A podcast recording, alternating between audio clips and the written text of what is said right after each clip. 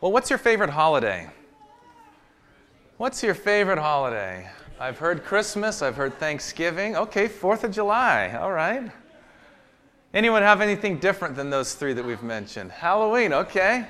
Yeah. What else? Your birthday. Good holiday. Well, my favorite holiday has to be Thanksgiving.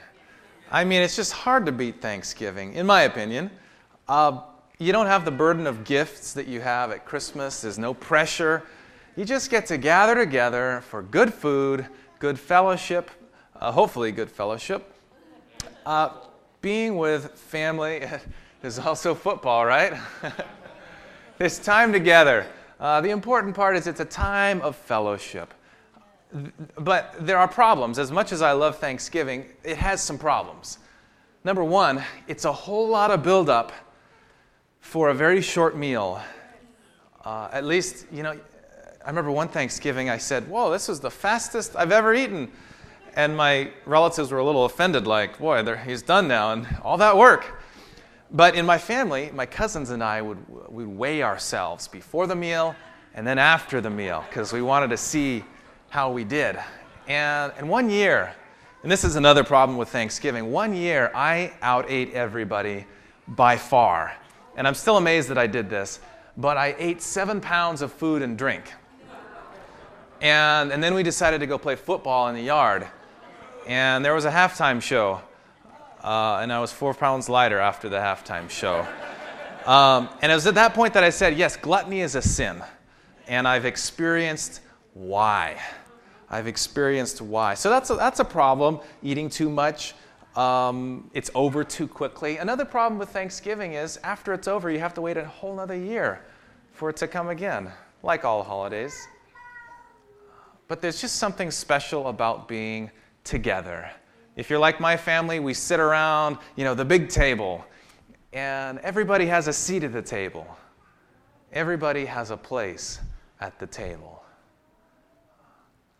You know, as we get into our Bibles today, I want to go to the book of Revelation because in Revelation, it talks about a similar event, except much, much better. A place where everybody who wants one has a seat at God's table. We're going to Revelation chapter 19. We're going to start our study in Revelation and we're going to end it in Revelation, but we're going to be a lot of places in between.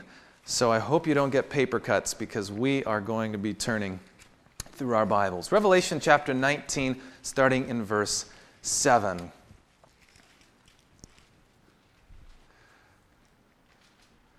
Revelation 19, verse 7. This is this chorus of rejoicing and shouting. It says, Let us rejoice and be glad and give him glory, for the wedding of the what? The Lamb has come, and his bride has made herself ready. Fine linen, bright and clean, was given her to wear. Fine linen, the Bible says, stands for the righteous acts of the saints. And then verse 9 The angel said to me, Write, blessed are those who are invited to the wedding supper of the Lamb. And he added, These are the true words of God. So, right here, before this climax of the book, right here we see there's an invitation to a special dinner a special feast, as it were, sitting around in our imagination a great table, and it's called the wedding supper of the Lamb. This isn't the first time, of course, that wedding imagery is used to represent the, the second coming of Jesus. You're familiar in Matthew 25, the, par- the parable of the wise and the foolish young ladies. Five were ready, five weren't. But when the bridegroom came, that's when the destiny of all had been decided. Then later in Revelation 21, the heavenly city, the New Jerusalem, is called like a bride prepared for her husband. This bride, this marriage imagery is used to portray the second coming of Jesus and that time when everybody who's saved will gather together. And the Bible describes it like a marriage supper. And I've been to a lot of weddings and receptions, and the food is generally really good. So you better know the food here will be really, really good. But the question here is who's invited to the supper? Who gets to go? Who's a part of that day? And if you look in verse 8, it describes the bride. And what's the bride wearing?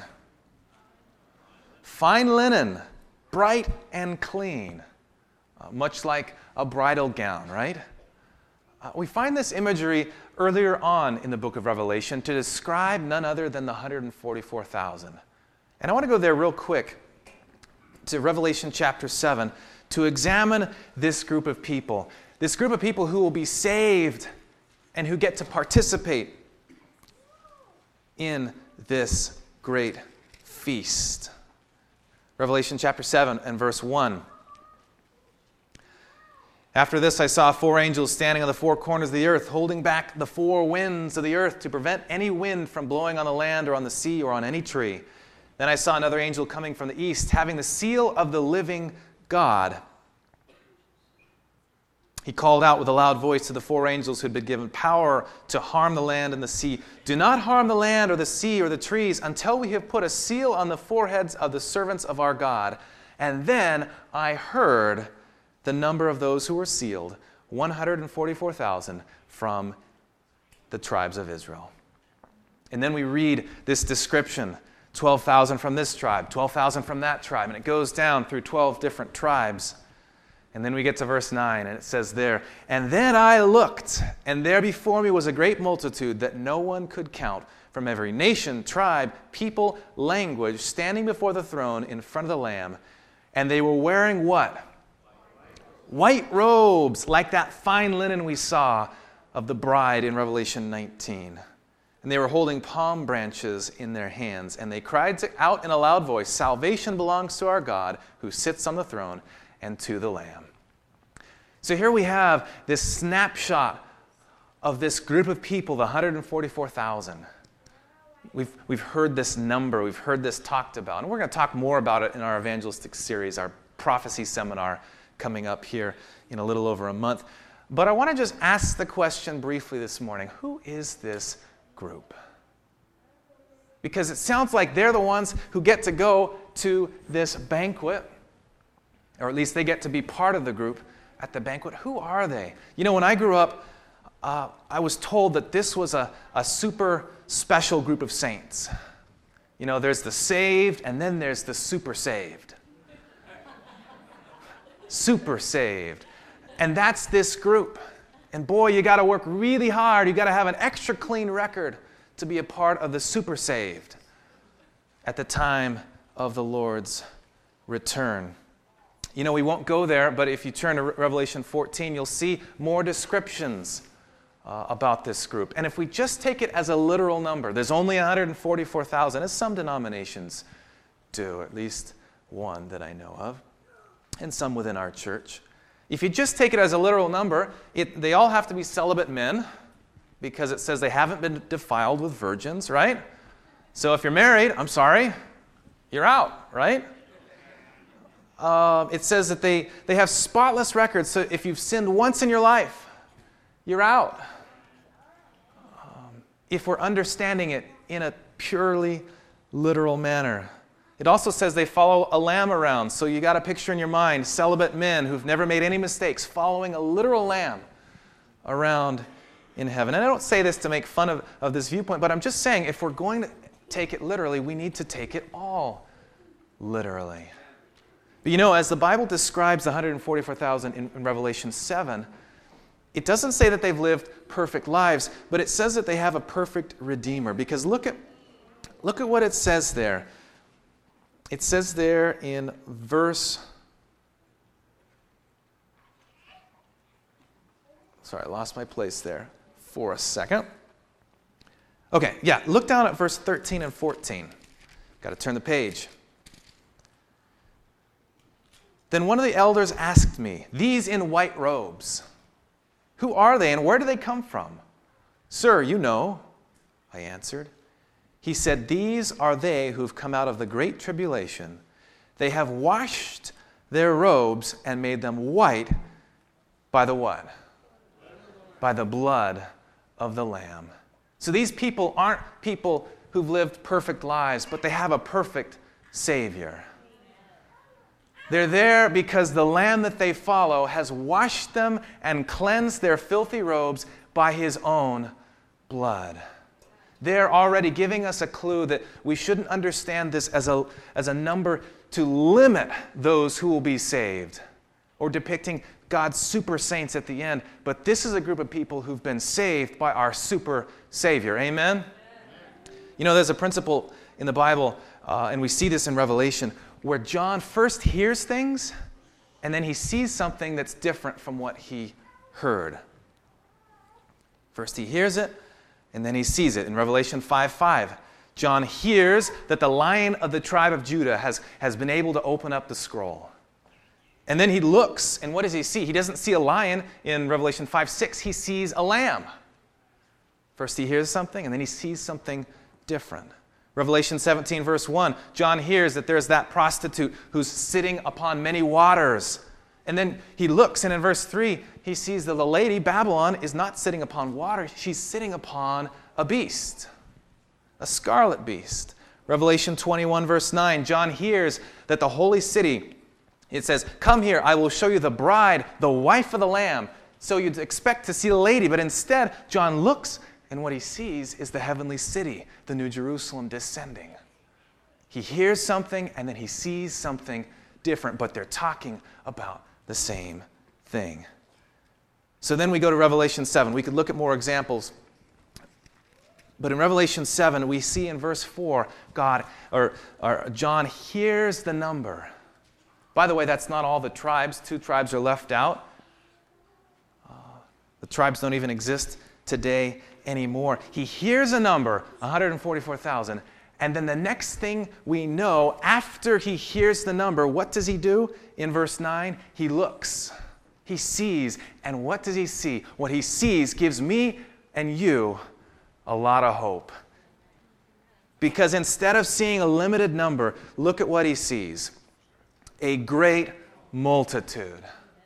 And by the way, what's the ethnic breakdown of this great multitude.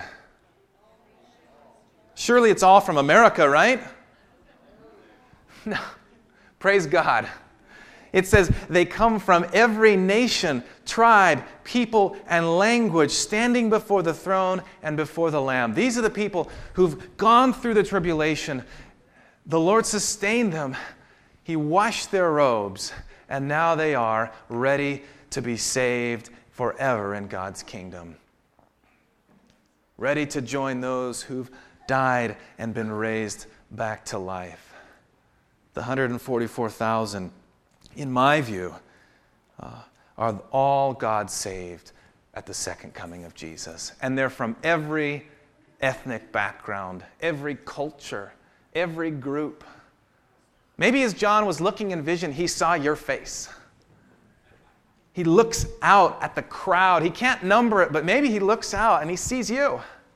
Saved, there, ready to be fully redeemed, taken to heaven with Jesus. What this teaches us those who go to that heavenly banquet, it's going to be a really big number.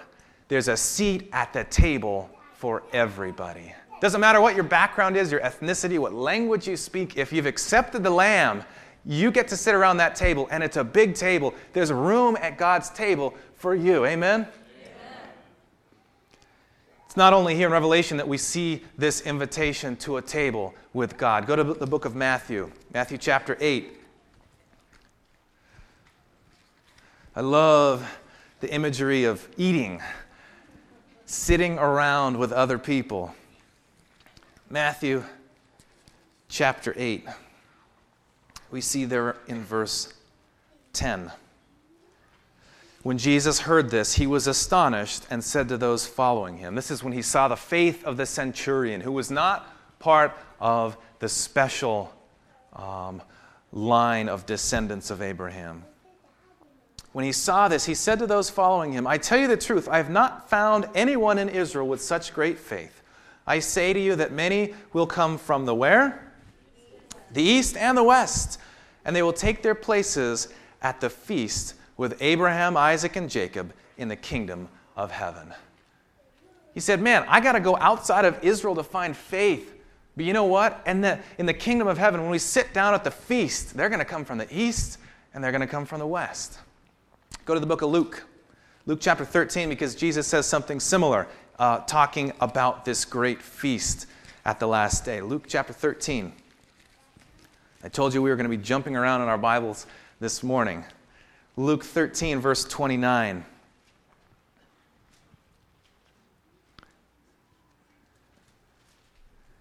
The Bible says, People will come from the east, from the west, from the north, and from the south, and will take their places at the feast in the kingdom of God. Indeed, there, those who are last will be first, and those who are first will be last. It doesn't matter what direction you come from, if you've accepted the Lamb, there's a place at God's table for you. Your skin color may be different from mine. The way you choose to worship God culturally may be different from mine. But if you've accepted the Lamb, there's a seat at the table for you. Your reservation is booked and guaranteed because of what Jesus has done for us. You know, it's not just a New Testament concept. I love how the Bible, uh, you know, we see it not only in the New Testament, we see these type of things in the Old Testament. Go back to the book of Psalms real quick. Going to look at Psalm 107. Not just a New Testament concept that God welcomes all people to his table. It's also something we see in the Old Testament. Psalm 107, verse 3. Let's start in verse 1. Give thanks to the Lord, for he is good, for his love endures forever. Let the redeemed of the Lord say this that he redeemed from the land of the foe those he gathered from the lands. Where is he gathering the redeemed? He's gathering them from the east, from the west, from the north, and from the south. I wonder if Jesus had verses like these in mind. Perhaps. Perhaps. Or maybe he went all the way back to Genesis chapter 28, where we're going right now. Genesis 28. Even all the way back to the great ancestors of our faith. God made it clear that he wanted to save everybody. No matter what part of the world you come from, God wants the family to be diverse, to be international. God wants everyone to have a seat at the table. Genesis chapter 28, verse 14. Speaking now to Jacob, he says, Your descendants will be like the dust of the earth, and you will spread out to the west, and to the east, and to the north, and to the south.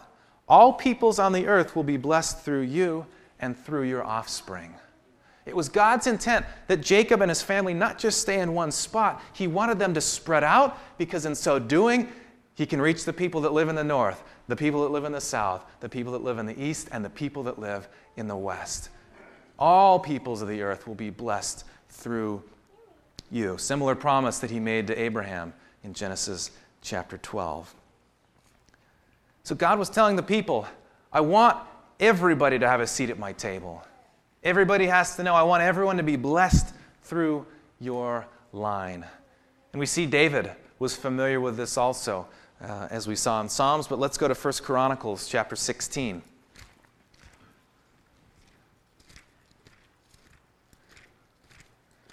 First Chronicles chapter 16.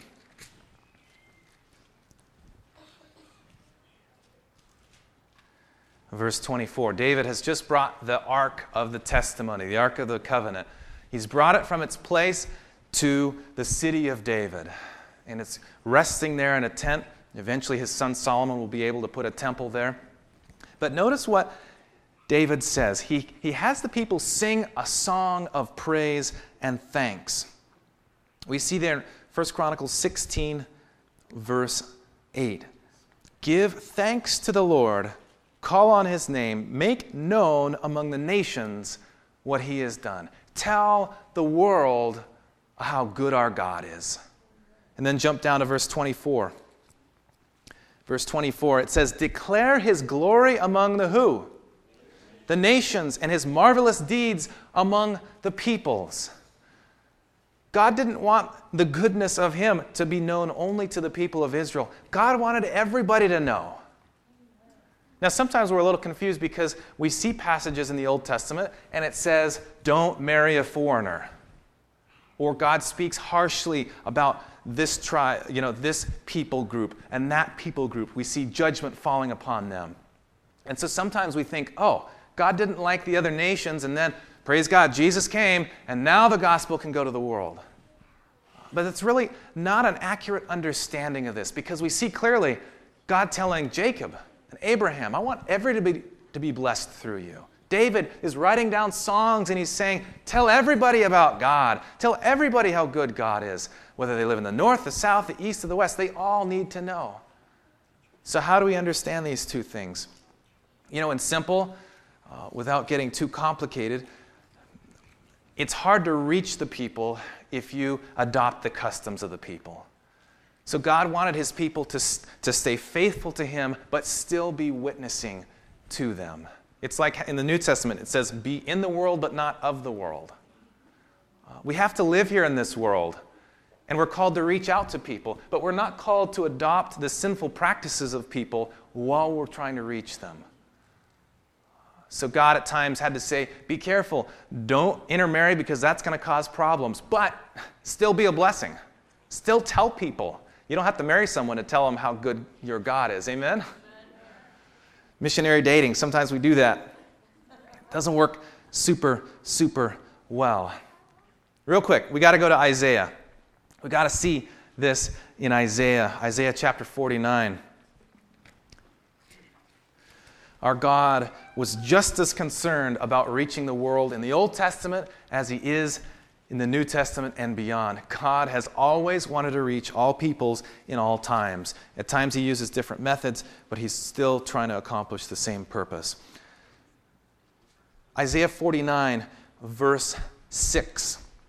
He says, Is it too small a thing for you to be my servant, to restore the tribes of Jacob, and to bring back those in Israel I have kept? I will also make you to be a what?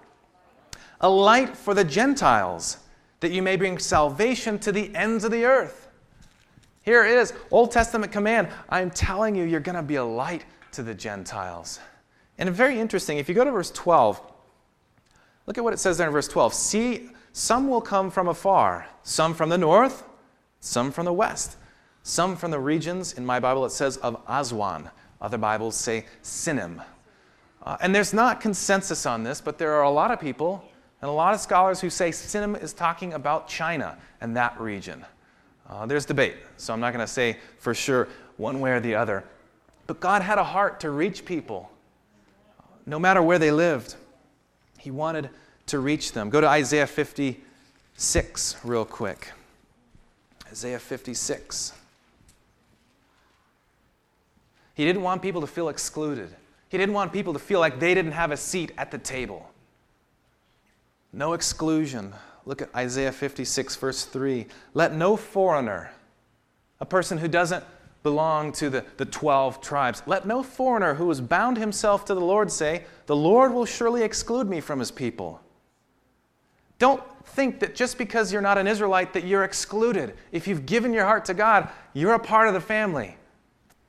And let not any eunuch complain, I'm only a dry tree. Even if you can't have kids because you're a eunuch. Don't give up. For this is what the Lord says to the eunuchs who keep my Sabbath, those who choose what please me and hold fast to my covenant. To them I will give within the, my temple and its walls a memorial and a name better than sons and daughters. I will give them an everlasting name that will not be cut off. And the foreigners who bind themselves to the Lord to serve him, to love the name of the Lord, and to worship him, all who keep the Sabbath, without desecrating it and hold fast to my covenant, these, God says, I will bring to my holy mountain, and I will give them joy in my house of prayer. Their burnt offerings and sacrifices will be accepted on my altar. For my house, you ready for it? My house will be called a house of prayer for only a select few. Oh, is that what it says? Oh. My house shall be called a house of prayer for all nations. In the Old Testament, God is saying, I want all nations to come here and bow down and worship and pray to me. In other words, there's room at the table for everybody. Is there room in your heart for everyone? For a nation that is so divided at times, for for all this racial tension, for all this political tension, there's room in God's heart. Is there room in your heart? It's such a blessing to have a church full of diversity. Amen? Amen? Living out what we will see someday in the kingdom. God's house is a house for everyone. God's table, that banquet, the marriage supper of the Lamb, is a supper for everybody. If they've accepted the Lamb, they have a seat. But how are they going to come to the table if they don't know there's a table? How are they going to hear, Paul asks in Romans chapter 10, if people don't tell them, if people don't preach the word? We've been given a mission. Matthew 28 Go therefore and make disciples of how many nations? All the nations. It's an international family that God wants. The, the early church in Acts, he said, Start preaching the word right here in Jerusalem, and then go to Judea and Samaria, and then, he says in Acts 1, to all the world. And of course, we as Adventists know Revelation 14, that first angel's message, saying with a loud voice, uh, but just before that, the message is to go to every nation, tribe, tongue, and people. There's room at the table for everyone. I said we'd beginning and start our message in Revelation. So let's go back as we prepare to end. Revelation chapter 21. Revelation 21. No matter where you come from, no matter what your culture is, if you've accepted the Lamb, there's a seat at the table for you. Revelation 21, verse 9. One of the seven angels who had the seven bowls full of the seven last plagues came and said to me, Come, I will show you the bride, the wife of the Lamb. And he carried me away in the Spirit to a mountain great and high, and he showed me the holy city, Jerusalem, coming down out of heaven from God, and it shone with the glory of God. Its very brilliance was that of precious jewel, like jasper, clear as crystal. It had a great high wall with how many gates? 12 gates. And it had 12 angels at the gates. And on the gates were written the names of the 12 tribes of Israel. There were three gates on the east, three gates on the north, three gates on the south, and three on the west. As we look at this heavenly city, how many gates does it have?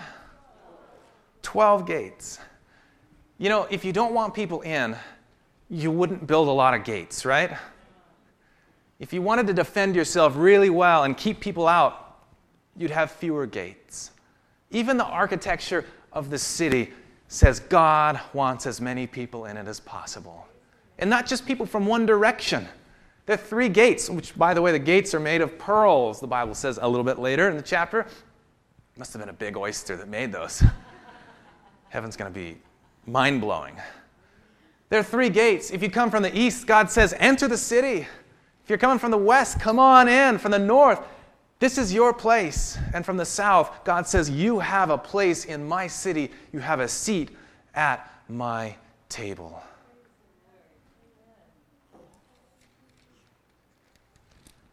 One of the last verses, not the very last, but one of the last, verse 17, Revelation 22. The Spirit and the bride say, Come. Come on to this feast. Come into this mansion prepared for you. Come to this heavenly city. Spirit and the bride say, Come, and let him who hears say, What? Come.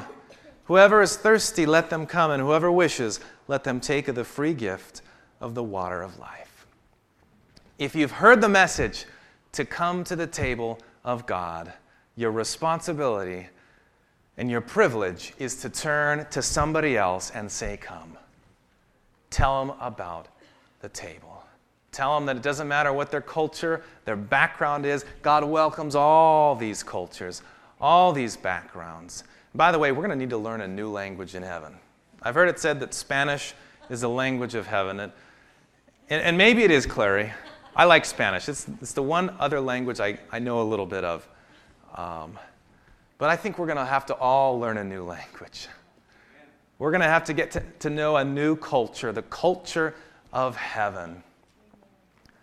And we're going to see Jesus and we're going to say, wow, he doesn't look anything like any of the pictures, most of the pictures I've seen.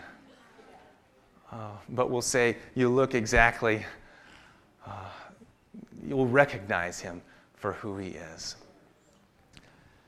But as we close this, this morning, there's a table. If you've accepted Jesus, there's a seat for you. But picture that table in your mind. Who do you want to see at that table? And if there are people who are missing at that table, will you be sad? Who do you want to see there? I want to see my friends there. I want to see my family at that table.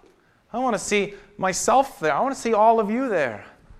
I want to see even the people that I don't like at that table. Changed by the Holy Spirit. And me changed too. I want to see my neighbors there. How will they be there unless the Holy Spirit, through you and through me, invites them? Let's be the warm embrace, the welcoming handshake, the welcoming person to invite people to God's table where there's room for everybody. Let's pray. Dear God, thank you so much for this reminder this morning that we all are precious in your sight. Thank you that we're all saved by your blood and the ground is level at your cross. May we be agents of hope and peace and unity to our world, our families, our communities, welcoming them to be partakers in that heavenly banquet someday soon. This is our prayer. We thank you in Jesus' name. Amen.